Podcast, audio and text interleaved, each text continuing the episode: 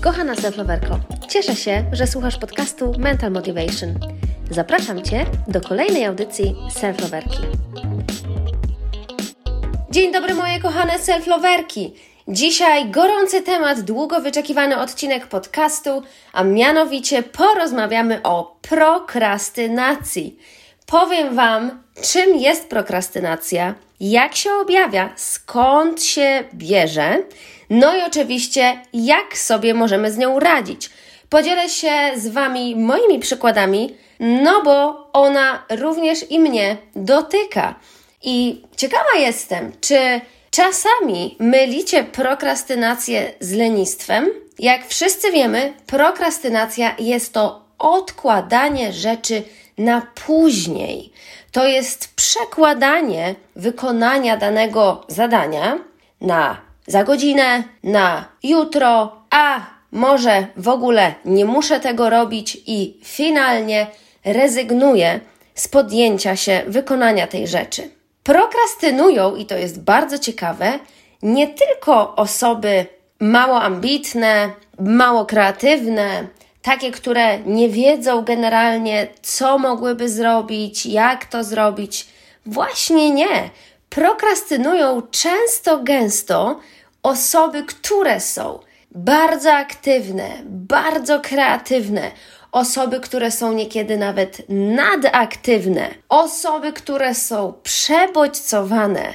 Właśnie z tego powodu bierze się ta prokrastynacja. No, warto by było wspomnieć też o odsetku studentów, uczniów, którzy prokrastynują, bo mają ciekawsze rzeczy do zrobienia niekiedy niż na przykład odrabianie prac domowych. Jednym z powodów, o którym warto też powiedzieć, no jest nasze poczucie swojej wartości, jest nasza pewność siebie. Jeżeli nasza pewność siebie nie jest na zbyt wysokim poziomie, często prokrastynujemy. Odkładamy wykonanie niektórych rzeczy na później, bo nie wierzymy, że jesteśmy w stanie w ogóle dowieść to do końca. Nie jesteśmy w stanie zwizualizować siebie jako osoby, która osiąga sukces. Albo myślimy, że nie jesteśmy w stanie wziąć na siebie tego całego ciężaru, który związany jest z wykonaniem czegoś samodzielnie od początku do końca. Po prostu nie wierzymy w siebie, nie wierzymy, że jesteśmy w stanie to zrobić. Co finalnie sprowadza nas do punktu, w którym nie robimy nic. Jeżeli słuchają mnie perfekcjoniści, no to myślę, że możemy przybić sobie piąteczkę, bo na pewno nieraz zdarzyło nam się prokrastynować, prawda? Gdyby ktoś zapytał mnie, czy uważam siebie za perfekcjonistkę, jeszcze kiedyś powiedziałabym, że nie. I do dzisiaj nie jestem stuprocentową perfekcjonistką. Po prostu mam obszary, w których mój perfekcjonizm się uaktywnia. Perfekcjonizm połączony z mm, obniżoną pewnością siebie w danym aspekcie. I na przykład, jeżeli mam do zrobienia coś, na czym jeszcze nie bardzo się znam, w dziedzinie, w której ja jeszcze raczkuję, więc moja pewność siebie w tym obszarze nie jest zbyt duża, no wtedy uruchamia mi się prokrastynacja, bo chciałabym to zrobić od razu bardzo dobrze. Chciałabym to zrobić od razu, tak jak robią to ludzie z rocznym stażem, a to jest niemożliwe i tutaj trzeba sobie dawać prawo do popełnienia błędu. Osoby, które prokrastynują, często odkładają rzeczy na później, ponieważ boją się tych emocji, które byłyby związane właśnie z wykonywaniem tego zadania. Boją się tych emocji stresu, ścisku, natężenia, wysokiego tempa, że jak się czegoś podejmę, to trzeba będzie już to wykonywać. Wiecie, jak powiem A, to będę musiała powiedzieć B. I przez te blokady emocjonalne nie podejmujemy działania. Więc tutaj bardzo dobrą metodą jest przeprogramowanie swoich przekonań. Mówienie sobie, nawet jeśli będę czuła natłok pracy, to zadanie jest warte wykonania. Albo nawet jeśli w momencie wykonywania tego zadania będę czuła stres, Pragnę to zrobić, bo zależy mi na osiągnięciu tego celu. Oswajanie tych emocji, mówienie sobie na głos, co może mnie spotkać, jakie stany emocjonalne, takie niewygodne dla nas, mogą mi się przytrafić, i mówienie sobie tego hasła, nawet jeśli spotka mnie to i to, to ja sobie z tym poradzę, albo to jest warte, żebym to zrobiła, ja dam radę. Hmm? Spróbujcie. Dla ludzi, którzy są nadaktywni, przebodźcowani, bardzo kreatywni, mają mnóstwo pomysłów na minutę, super metodą jest ograniczenie dystraktorów.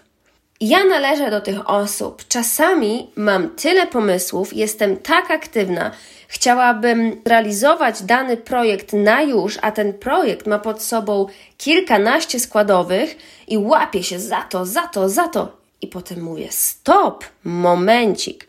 W takim chaosie my działać nie możemy.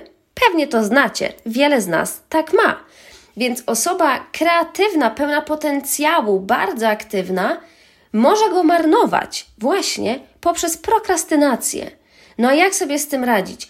Ograniczaj dystraktory, wyłączaj powiadomienia na telefonie.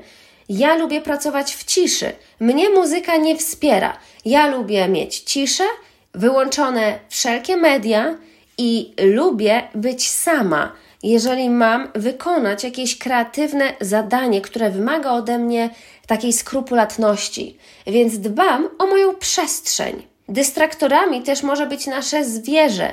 Dystraktorami może być to, że jesteśmy głodne, przed rozpoczęciem zadania warto właśnie zadbać o uspokojenie tych wszystkich dystraktorów, czyli zadbać o to, żebym była najedzona, żeby nie rozpraszało mnie burczenie w brzuchu, zadbać o to, żebym zawsze miała przy sobie szklankę wody, żebym się nie musiała odrywać i lecieć do kuchni, zadbać o to, żeby wyprowadzić wcześniej pieska, żeby nie zwlekać, nie przeciągać i doprowadzić do momentu, że ja wpadnę w wir pracy, a on będzie mi skrobał w drzwi, bo zapomniałam go wyprowadzić. Zadbać o to, zapytać się swojego partnera, jak on planuje dzień, kiedy on zamierza być w domu, nie być w domu, jakie prace robić, jeżeli mieszkamy z kimś, z partnerem, ze współlokatorkami, właśnie po to, żeby dopasować swoje bloki czasowe, zadbać o swoją przestrzeń, myśleć w przód, a nie podejmować się takiego działania na spontanie w chaosie. Dla osób nadaktywnych działanie na spontanie w chaosie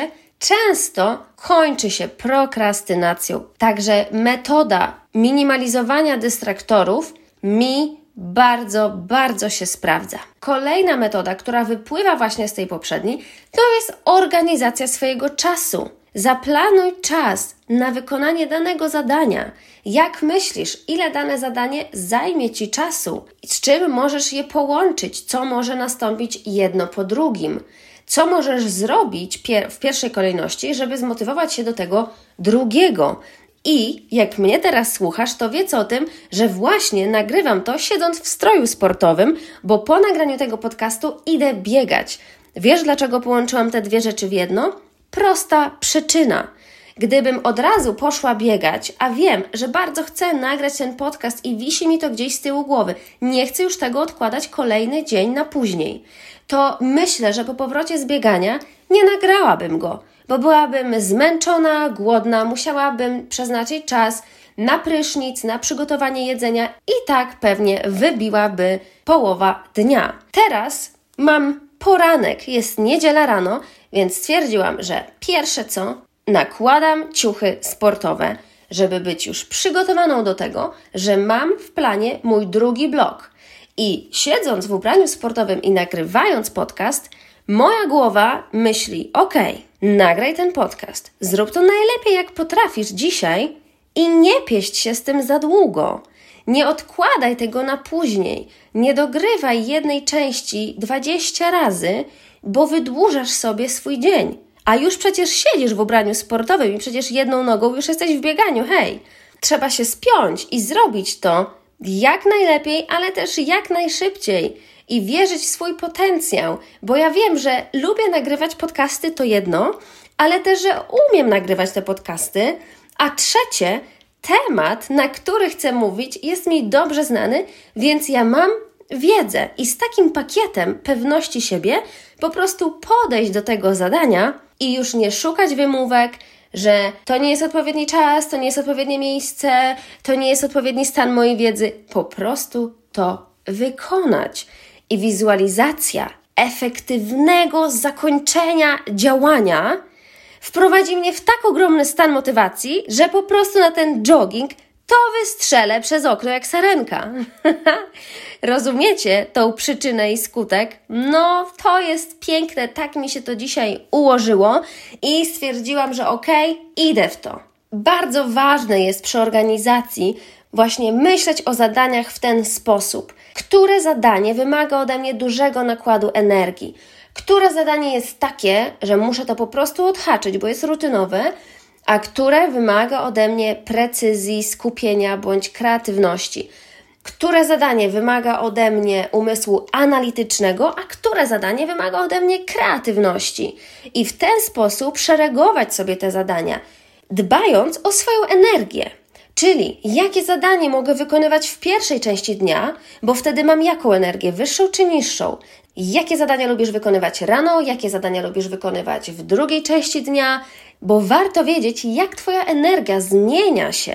Ja jestem bardzo produktywna rano, ale też uwielbiam trenować rano, więc lubię łączyć zadania o podobnym charakterze w odpowiednie bloki.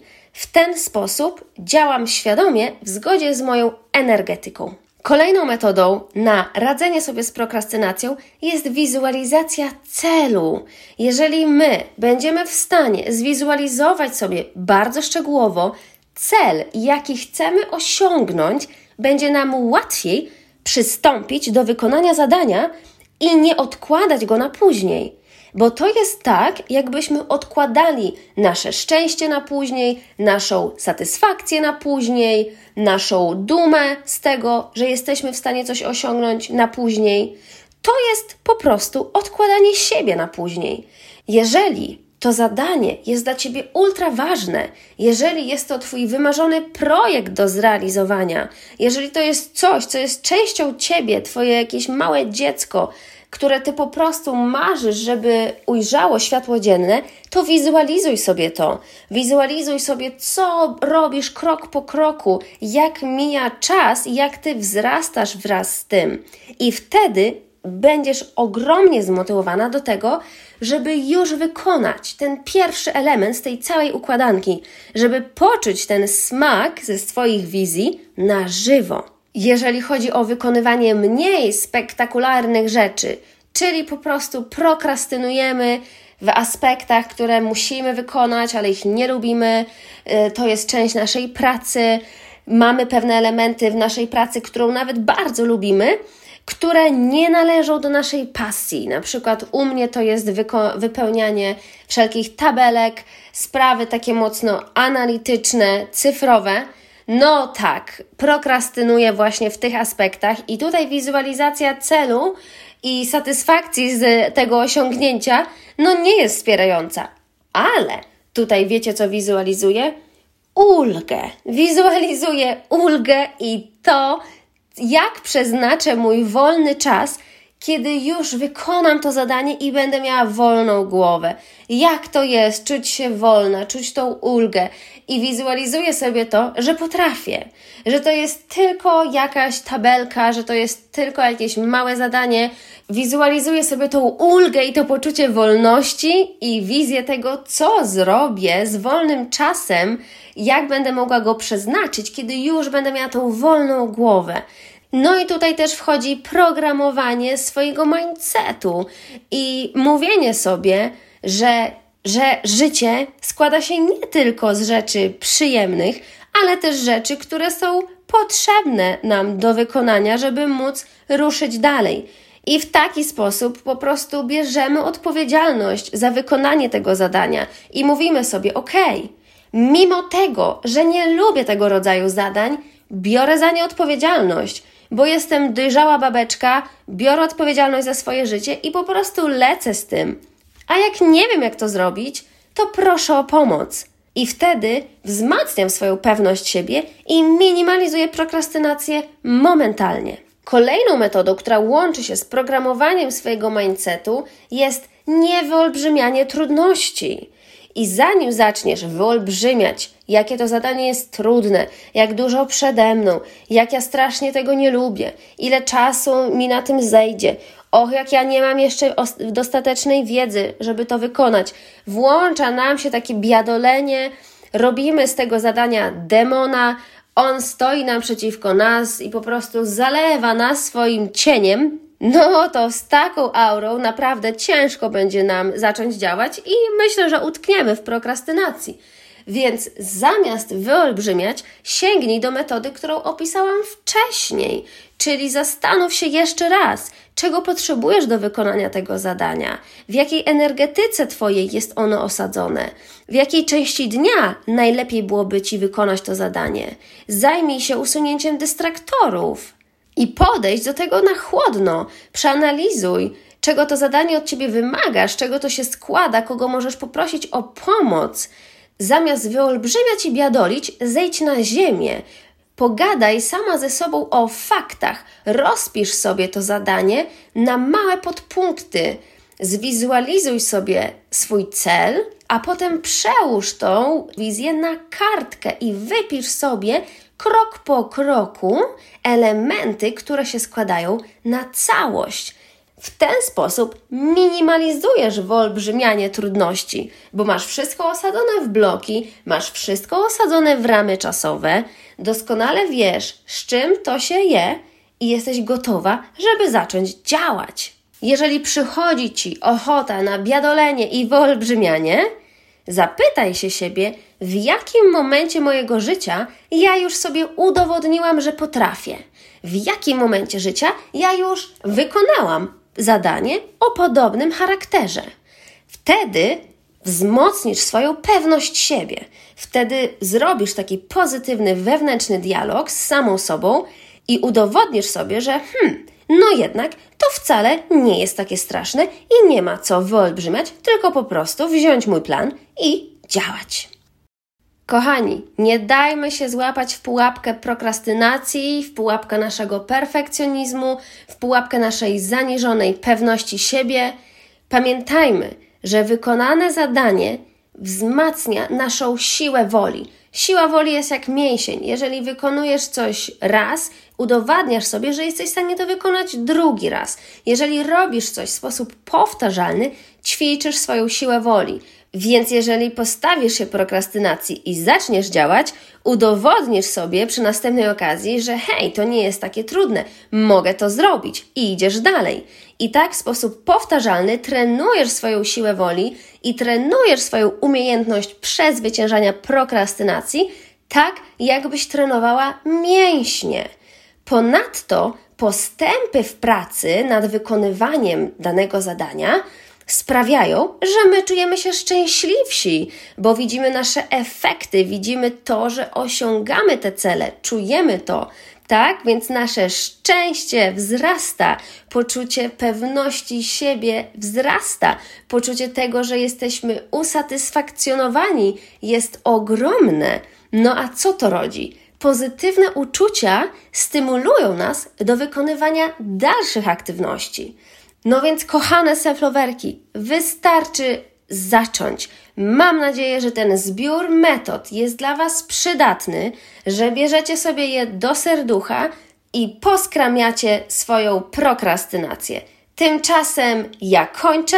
Jestem dumna z siebie, że zasiadłam do nagrania tego podcastu, że się zmotywowałam, że ustalenie moich bloków zadziałało i co? Strój sportowy już mam na sobie. Wystarczy założyć adidasy i realizować blok numer dwa, czyli jogging. Ja lecę zwalczać prokrastynację, osiągać swoje cele i czuć satysfakcję z tego, że potrafię i życzę Wam tego samego. Pozostajemy w kontakcie. Buziaki. Papa.